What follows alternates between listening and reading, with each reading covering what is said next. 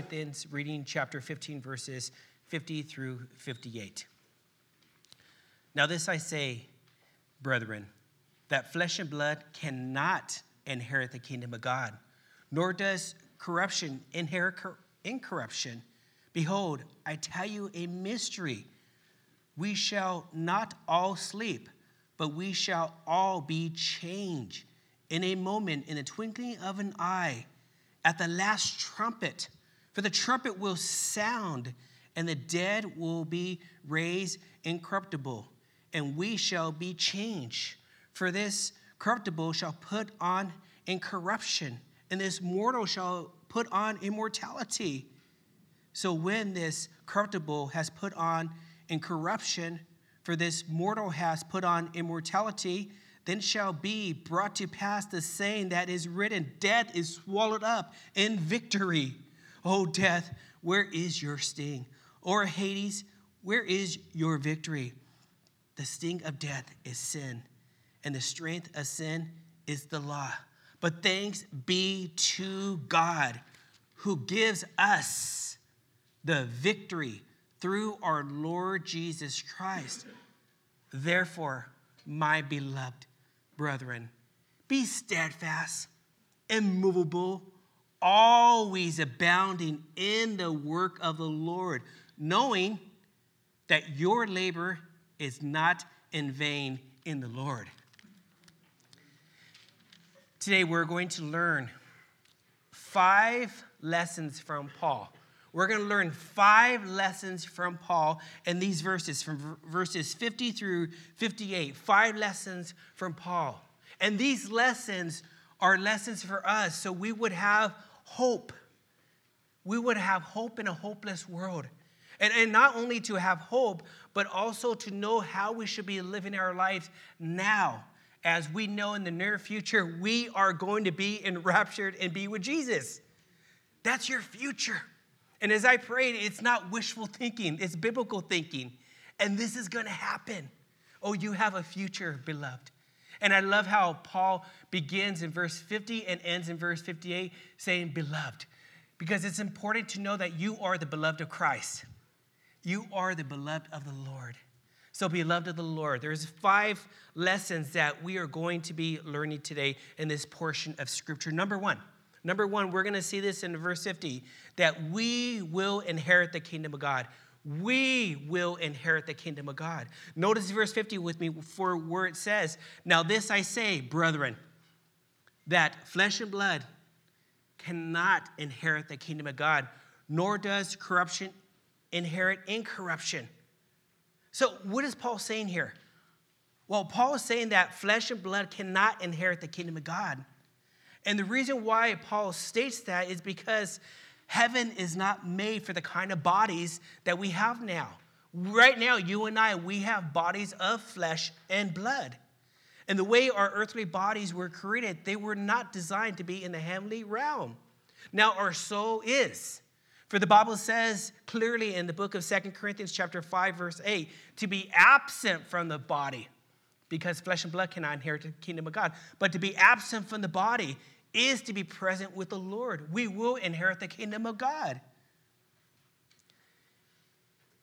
Because we need a transformed body, it reminds us that we also face limitations. And not only those that have disabilities, we also face limitations. And we long, I don't know about you, and I know you do, we all long for a new transformed body. And it's going to happen. It's going to happen. With those um, in respect to disabilities that they have, I have to mention to you, they have amazing abilities amazing abilities, not disabilities, amazing abilities. And we can learn valuable lessons from them, can't we?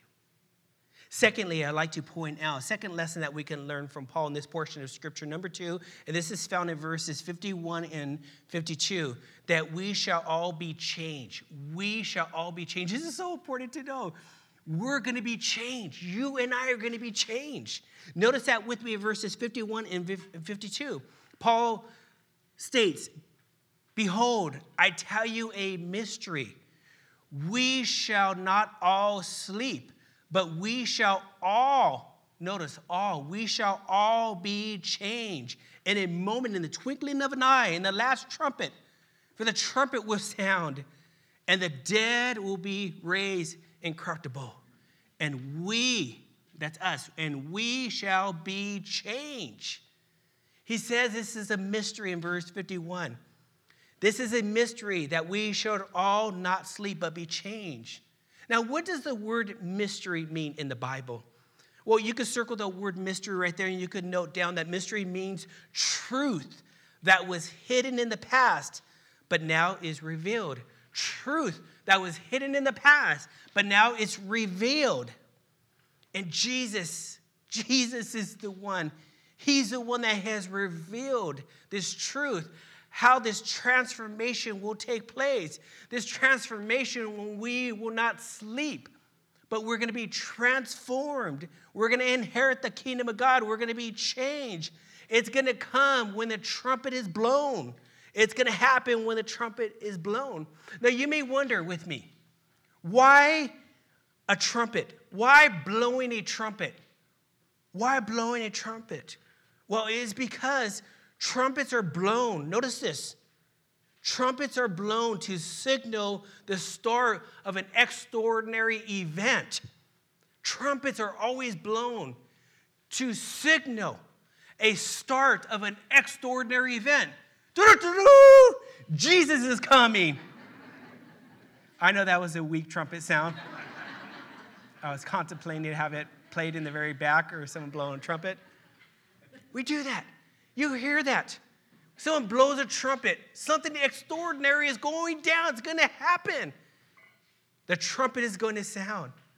Oh, keep your ears attuned to the trumpet sound. And when that takes place, it's going to be in a moment. The Bible says it's going to be in the twinkling of an eye. That's fast. It's fast. It is fast. Humor me with, for one second. Okay, we'll humor you. Twinkle your eye real quick on three. One, two, three. Twinkle. Boom. That's it. The twinkling of an eye in a moment, that trumpet's going to sound. And we're done here on earth. We're going to be inheriting the kingdom of God. We're going to be with the Lord. We're going to be changed. Now, in verse 52, notice this with me, beloveds of the Lord. It's named, it's named in verse 52, two people groups that will be gathered together to the Lord. Two people groups that will be gathered together to the Lord. In 52, verse 52, notice number one. You could write down number one. It says that when the trumpet sounds, number one, the dead will be raised. The dead will be raised. And number two, right next to it, also in verse 52, notice with me, it says, and we, that's us, we shall be changed. The body of Christ that are still alive, that's us. We're still alive. We shall meet the Lord.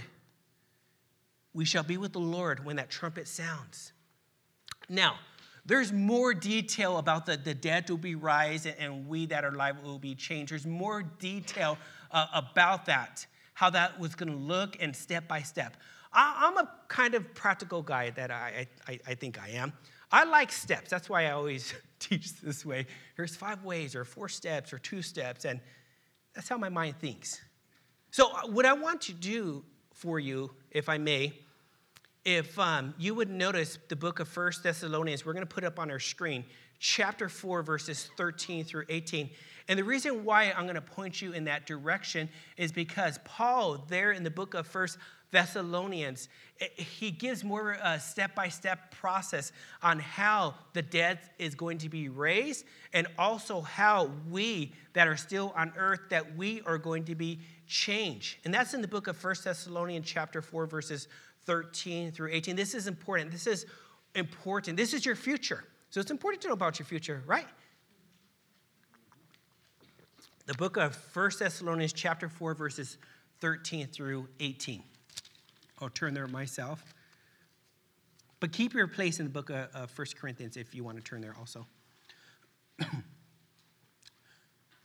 Starting at verse 13. but I don't want you to be ignorant. The word ignorant there means without knowledge. The Lord wants us to have knowledge. My people perish because of lack of what? Lack of knowledge. So we, we need to know. We need to know what's going on, right? So in the future, when we go with the Lord, we need to know, like, hey, yeah, I knew this was going to take place.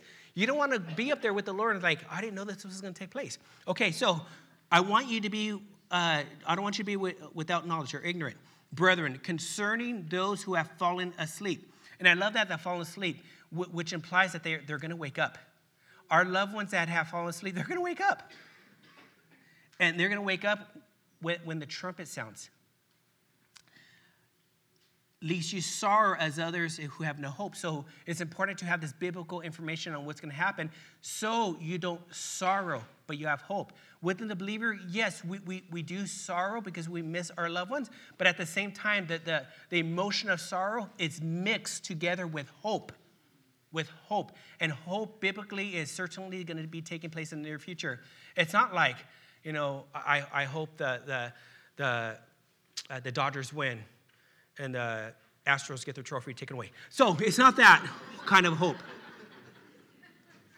It's not that kind of hope. This is going to certainly take place.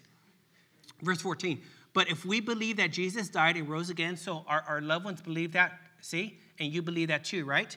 So if we believe that Jesus died and rose again, even so, God will bring with him, here it goes, those who are asleep in Jesus.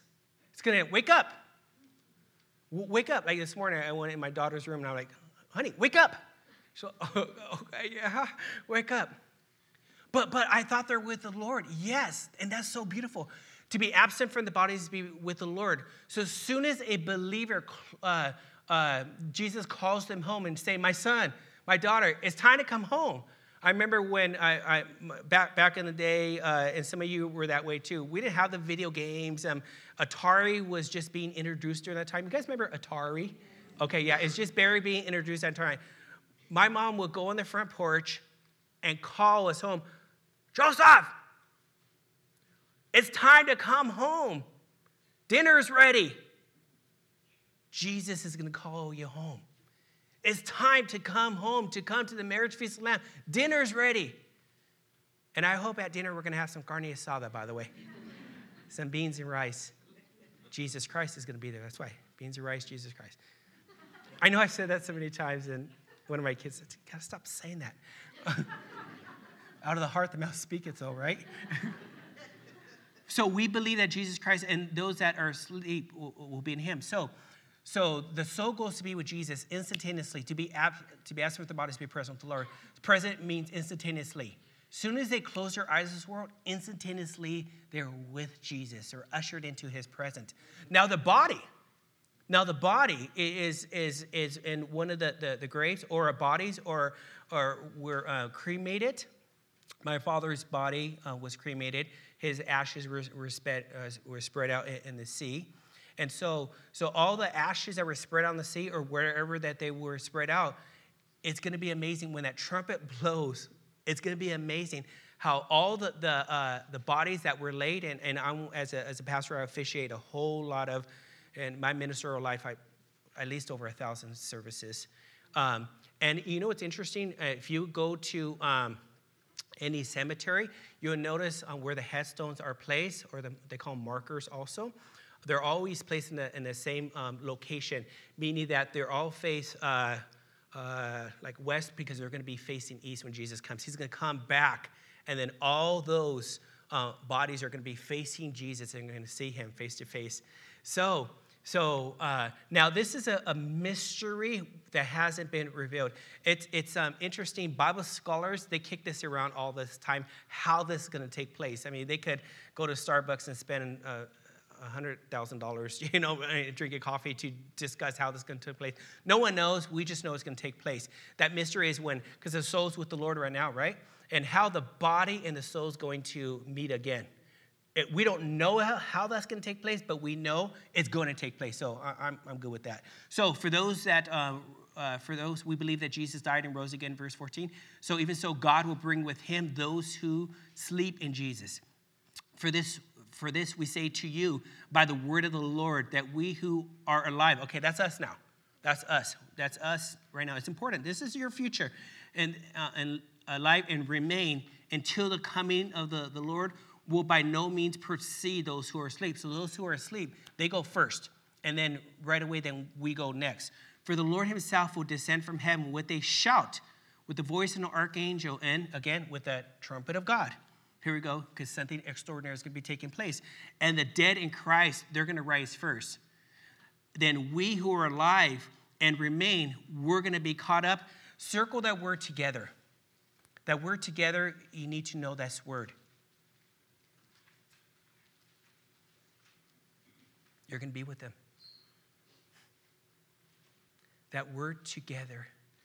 May that word together, may you hold on to that word until the trumpet is blown.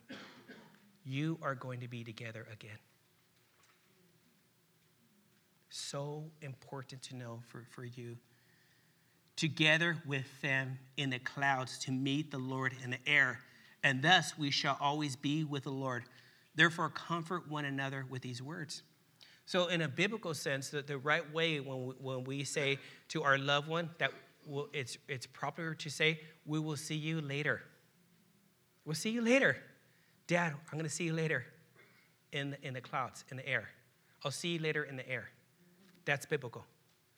So when you go and, and you, you say your last goodbye, it's really not a last goodbye. Is I'll see you later in the air because we're going to be together again. Don't forget that last part. I'll see you later in the air, for we are going to be together again. That's so deep. I mean, you could get that tattooed on your arm because it's truth. That's going to happen. And because that's truth, it's going to happen. Notice verse 18. Therefore, therefore means because of this truth, because of this truth, what are, what are we supposed to do? Comfort one another with these words. How do you comfort one another with these words? If you know someone where their loved one is not here anymore, you share with them, oh, you're going to see them later in the air and you guys are going to be together again. That's how you comfort them. Truth sets people free, not only mentally, but emotionally too. And you hang on truth. And you hang on truth because truth is an anchor for us, it keeps us stable. Because we get storms, our emotions kind of deceive us. And so you, you hold on to these, these truths. It's so, so, so important. Now,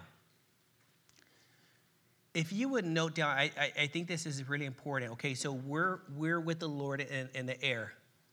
Now, what takes place next? What's the next steps are going to happen? Because it, it's important to know our future, right? So I'm going to share with you now the, the sequence of events, our, our, our future sequence of events. There's a few of them. There, there's a few of them. Number one, and we'll put this on the screen. I think this will be on the screen too. Number one, the trumpet will sound, right? Number one, the trumpet will sound, and we will all be reunited with Christ, our loved ones in us. So that's going to take place. You need to know your future, right? So that's going to take place. Number two, we're going to go to the marriage feast of the Lamb. So we're, we're together in heaven. We're going to be reunited with our loved ones. We're going to be with Jesus, and, and then it's time, it's time, time for dinner we're going to eat dinner. And I, again, I already told you uh, I, I, have my desired um, food, but, but Jesus, we're going to have the perfect food. We're going to be with Him. And guess who I'm going to sit next to? I'm going to sit next to Jesus. Sorry. I don't know who's going to sit next to Jesus, but I'm going to sit next to my dad again. I haven't sat next to him since I was 12. And I know some of you haven't sat next to your loved one since whatever, since when. You're going to sit next to them again. That's truth. That's hope that we hold on to. Then we have the Bema seat. What is the Bema seat? The Bema seat is, is, is um, an award ceremony. I know with, with, uh, with my, my, my kids, I've attended uh, a number of award ceremony. I like award ceremonies. I like when, when, when their name gets called. They call their, their name, and, and you get rewarded for the service that you did here on earth. Now, I, I don't get that part. Because the Lord is the one that called us to himself, right? The Lord is the one that gave us the gifts and talents. He gave us the three T's. He gave us time that we get back to Him. He gave us our talents that we get back to Him. He gave us the treasures that we get back to Him. Because as we seek Him first, we, we sought Him first with those three T's. And then He's going to reward us. He gives us time, talent, and treasures. And then we gave them right back to Him, and then we get rewarded for them. That's going to take place. Now, uh, I, I, text, uh, some of you know Don Stewart, and Don Stewart will be with, with us um, uh, in a few weeks. I, I, text him because I want to make sure I have my sequence of events order. I said, So, Don, is the marriage feast of the Lamb first or the Bema seat? And he says, You know, it's unsure. So, it's going to take place, so it's either when we meet our, our loved ones in the air, either we're going to go to the Bema seat um, or we're going to have the marriage feast. It's, it's either, it's both is going to happen. But I know down on earth, when we do award ceremony, it's not that it's, it's the same way in heaven. We normally, if you go to a award ceremony, a football banquet, or, what have you, normally we eat first, and then we have the award ceremony. Some of you guys, you have kids that play soccer and baseball and all that. You know, you eat the pizza first at Michelangelo's, and then and then you get you get the the, the award. So, but not that it's going to take place in, in heaven that way. But we will eat, and we will have a bema seat. We know it's going to take place, and then we're going to enjoy our loved ones for seven years, and then meanwhile, Here's the next step. Meanwhile, in the seven years, what's taking place down on earth? It starts with the T, the tribulation, right? And so the, the tribulation is, is taking place on, on earth. We're not part of it, we're with the Lord. He didn't call his people to wrath or anger. You know, Noah was saved from the flood. We're saved from the flood of the wrath. And so we're with the Lord. So now we're with the Lord. We're enjoying Jesus, our, our loved ones again. We're interacting with David in the Bible, Esther in the Bible, Ruth. We're like, what's up, Ruth? High five, girl. And then, you know, Joseph. And, you know, we're just enjoying heaven. We're, we're seeing people then worship Jesus day and night. And it's a glorious time. And then the seven year period ends. Boom. Now, what is called, what's going to happen is, is the, the, the war, what is called, you ever heard the term Armageddon? Okay, now turn with me um, to the last book. Keep your, keep your, your finger in the book of uh, Corinthians, because we're going to go back to Corinthians. But go to the last book of the Bible.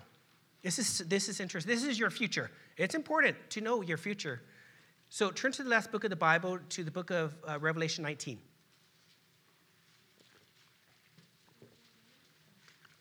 So we, we've been with Jesus for seven years, right?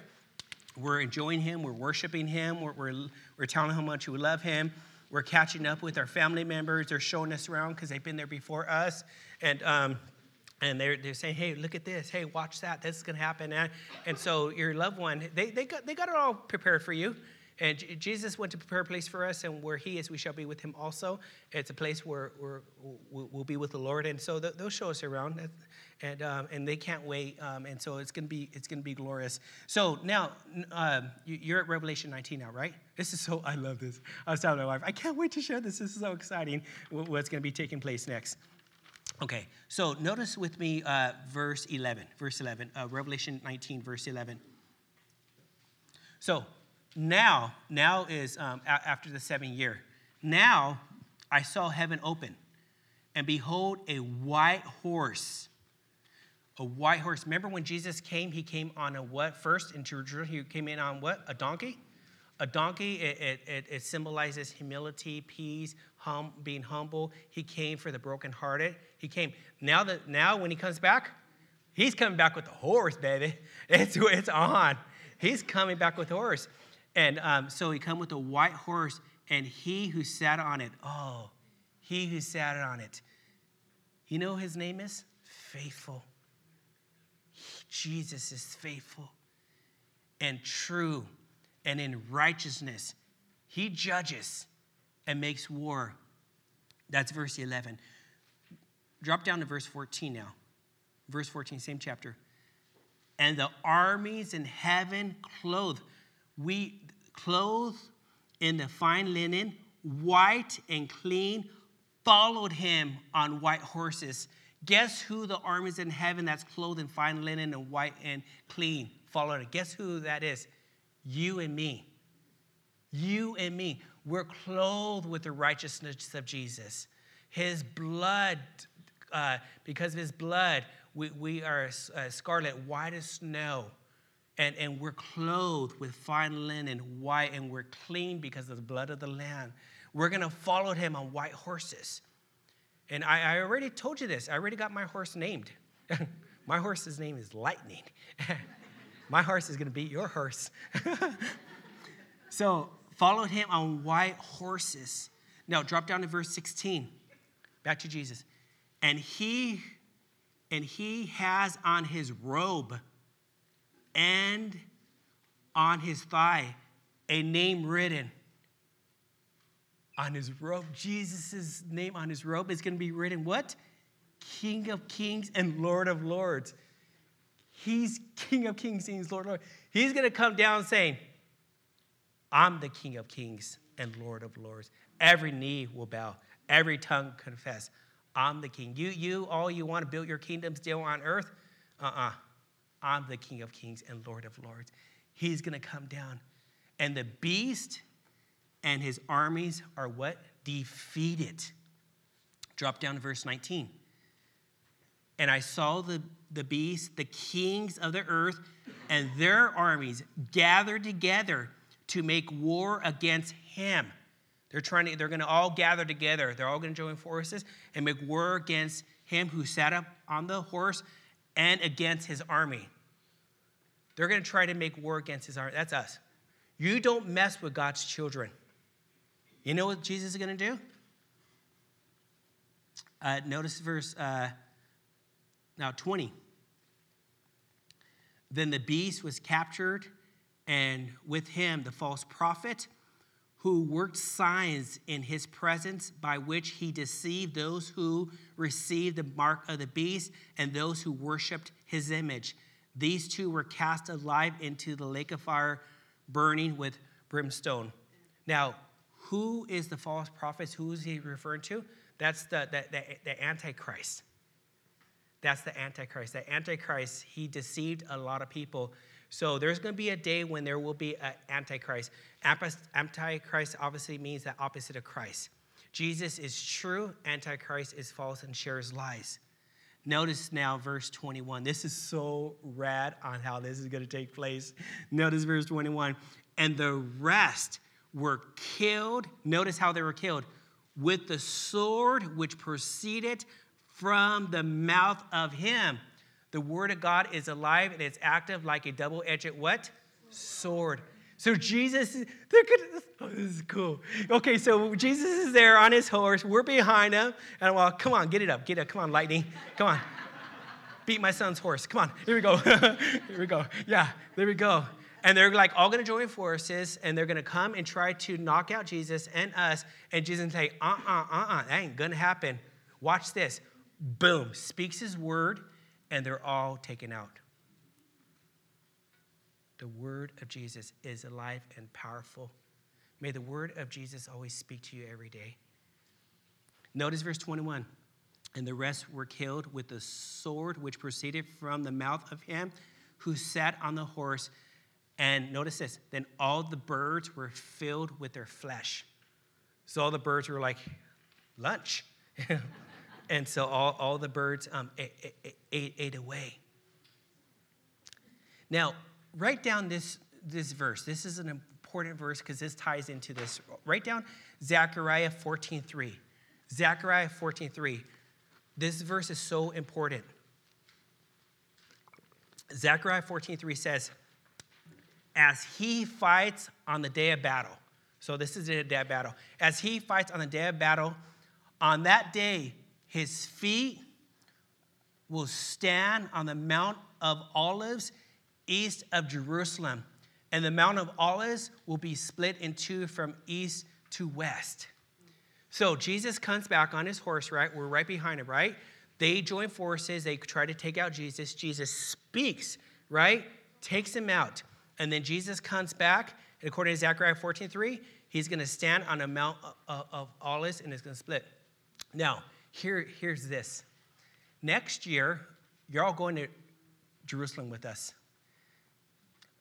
This where this war of Armageddon is, our, our the director takes us to that place. You will see with your own eyes the place of this war is going to be out. It's a big, giant area. I've been there three times myself. And you know what's so interesting? The, the, the people in um, there where the um, where this is going to be taking place at, where all the they're going to be taken out and birds are going to come and eat their bodies, and it's going to be just a bloody place. Um, they're still scratching their heads because they've been trying to buy that property for a long time, this area, to like build real estate and, and, and other means to, to make money, and it cannot ever sell. Because that place has been set aside for when all the people are going to come against Jesus. And you're going to be right there and you're going to see with your own eyes. And what that does, it totally solidifies your faith. You believe this is going to happen because the Bible says it's going to happen. But when you see with your eyes, you're like, crazy. That's the spot where this is going to go down.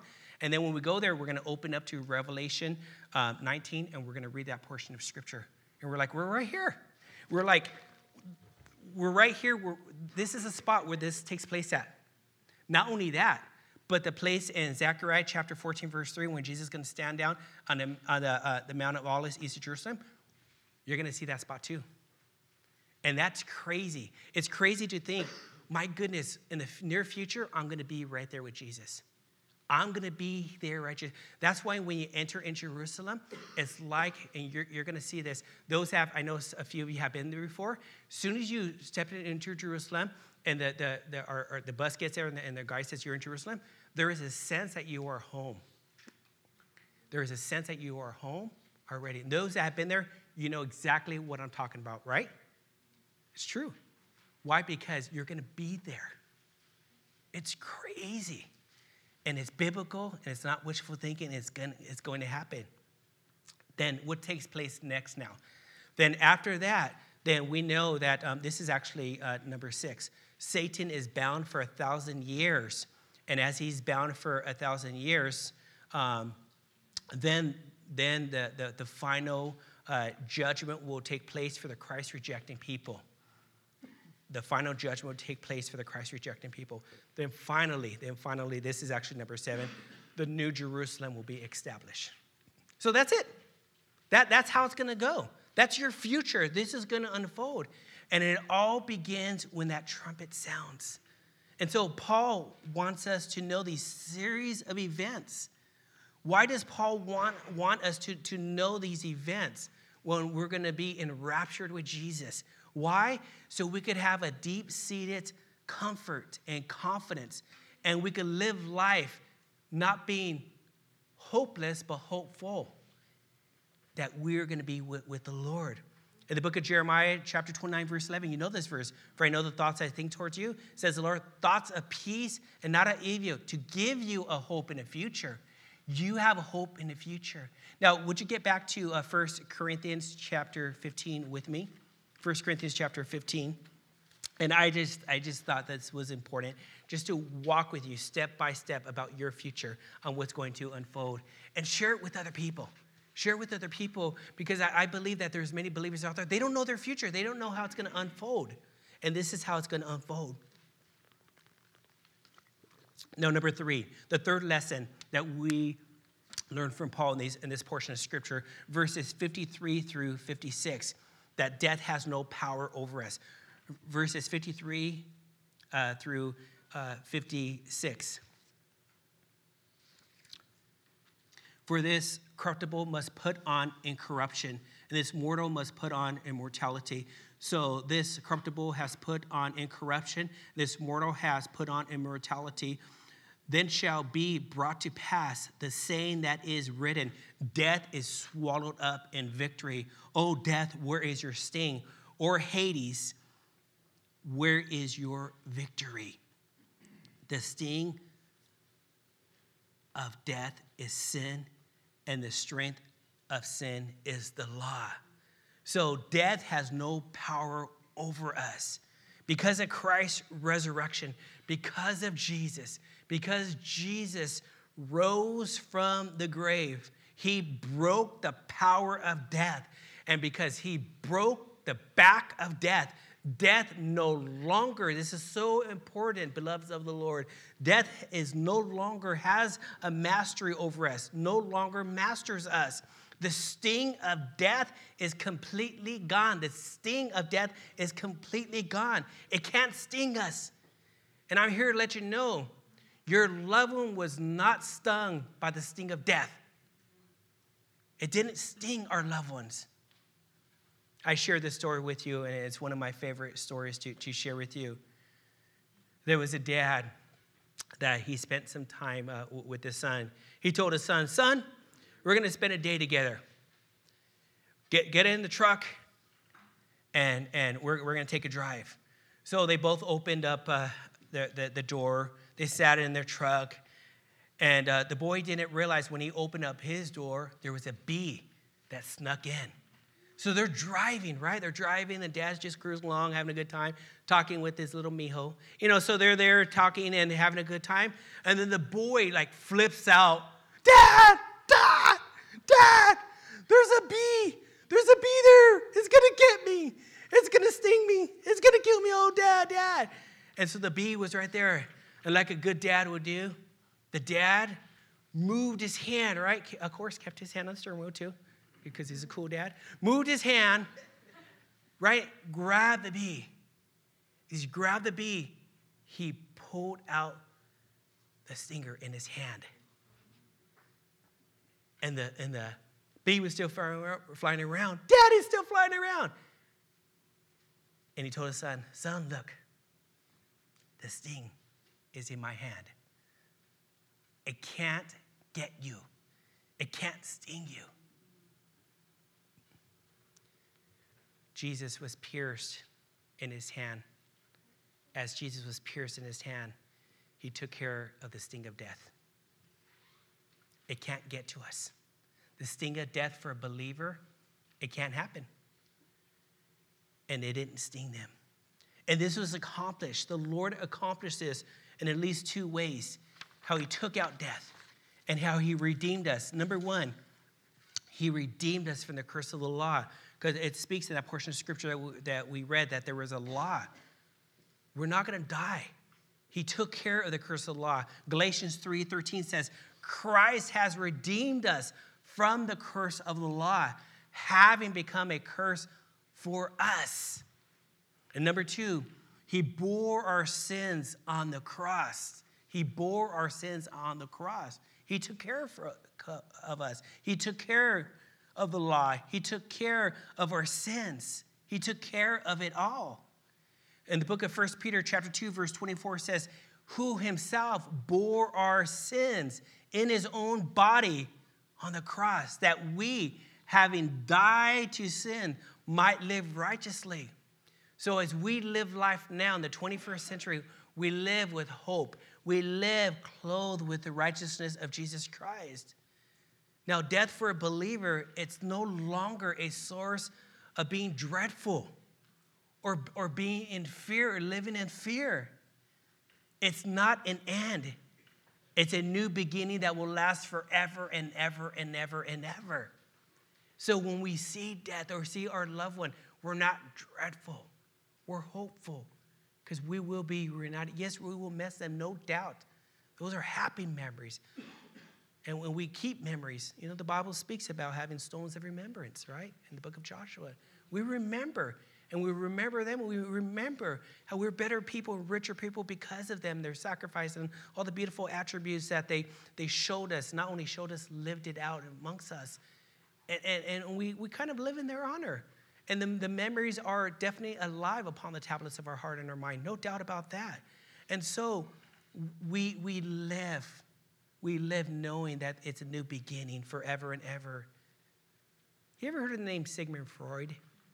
Sigmund Freud was completely wrong when he said, and finally, there is a painful riddle of death for which no remedy at all has yet been found, nor probably ever will be. Sorry, Sigmund, there is a remedy. His name is Jesus, the King of Kings and Lord of Lords. He's a Lamb of God who faced death, and death lost. Sorry, death. You lost, homie. Jesus is the victory. I love this hymn, and the, some of you know I, I, I, love listening to hymns. And hymns are so deep. And I think that oh, oh, it would be good for uh, worship people to uh, bring these hymns back to contemporary type of, of beat. I mean, some rappers, you know, rap, rap some hymn, you know, and bring, bring to the state of our, you know, it's good to know the, the state that we're, we're living in. But hymns are deep. Listen to this hymn. Oh, victory in Jesus, our Savior forever. He sought me, He bought me with His redeeming blood. He rescued me to victory. Oh, victory in Jesus. When you're going through a hard time, maybe uh, you had to say goodbye to a loved one, sing that hymn. Remind yourself Remind your, your emotions of truth. Remind your mind of truth. Now, number four, we have two more left. Number four in verse 57. Because of Jesus' victory, we praise God daily. We praise God daily. Notice verse 57 with me. But thanks be to God who gives us the victory through our Lord Jesus Christ. Victory is not about a man, Victory is not about me, a minister, a pastor, not at all. You know what I am? I am a mailman. That's who I am. That's my new title, mailman. I'm just delivering his message, his word. Victory is through Jesus. Victory is through Jesus. We praise him. Because of the victory of Jesus, we and those that are in Christ will always live will always live. Jesus said in John chapter 14, verse 19, Jesus said, Because I live, you shall also. And that's a good verse to, to read over 11 that we're going to say goodbye to. Jesus said, Because I live, you will be living also. Here's another hymn. Sorry. Last hymn for, for the day. Because he lives, I can face tomorrow. Because he lives, all fear is gone. Because I know he holds the future and life is worth the living. Just because he lives, I can face tomorrow, I have a future, and I have a hope and I'm going to be reunited. As we conclude now with the fifth um, encouragement from Paul, found in verse 58, Paul gives instructions to the church, or he causes the church to have these instructions. Number, we're going to see these instructions from Paul. Meanwhile, what are we to do? We, we are still living. What are we to do? Verse 58. Therefore, my beloved brethren, we're now to be steadfast, immovable, always uh, abound in the work of the Lord, knowing that your labor is not in vain in the Lord. So, this is what we're called to do. This is our marching orders. If you want to know what the Lord requires of you to see clearly what God wants you to do, there, there, there's four steps that God wants us to do. And especially for those that um, recently you, you said goodbye to your loved one, what are you to do now? Because somebody, a natural question is you, you could say, now what? Now what? Now, now what? Paul will say in verse 58 four things. Paul will say four things. Now what? He says, Be steadfast. I want you to be steadfast now. Steadfast means being seated, being firmly settled and seated. We are seated wearing a robe of righteousness. We are seated with our mind and our heart firmly settled in the foundation of truth of Scripture. Number two, now what? We are to be immovable. We're to be immovable. What does it mean to be immovable? Well, it carries the idea of being totally immobile. That means that no, no one can cause you to move. You're not going to drift away. You're not going to float away you're not going to be overwhelmed. Why? Because you are anchored in Jesus. And when you're anchored in Christ, you're going to be immovable. You're going to be okay.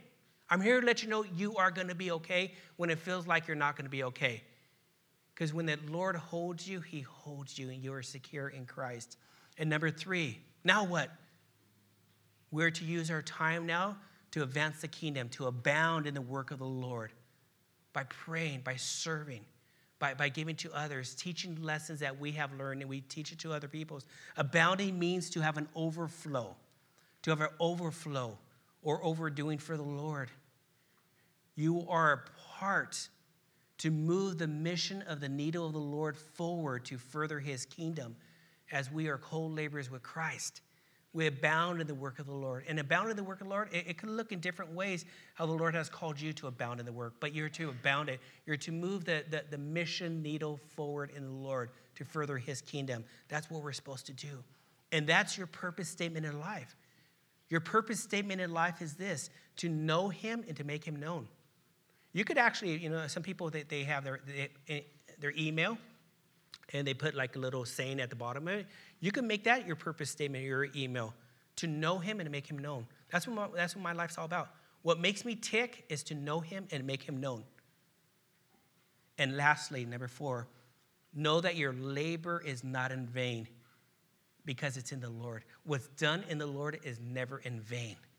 It's not in vain because it's done in the Lord and it's for the sake of eternity. When you serve the Lord, you are truly laying your treasures in heaven. You're laying your treasures in heaven with your time that God gave you. You're laying your treasures in heaven with the talents that the Lord has given to you. You lay that in heaven, and it's not a waste. And you're going to be rewarded for those at the Bema seat of Christ when we get to heaven. So, no, nothing that we do for the Lord will ever be wasted. Moving forward, so much of our time and energy and money is in vain. May we, as the Lord would instruct us and guide us according to his will, cause us to evaluate how we're using our time, how we are using our talents, how are we using our treasures. May we use it all to further his kingdom. And I close with this poem. We only have one life to live, and it's going to soon pass and only what we do for Christ will last. Let's pray.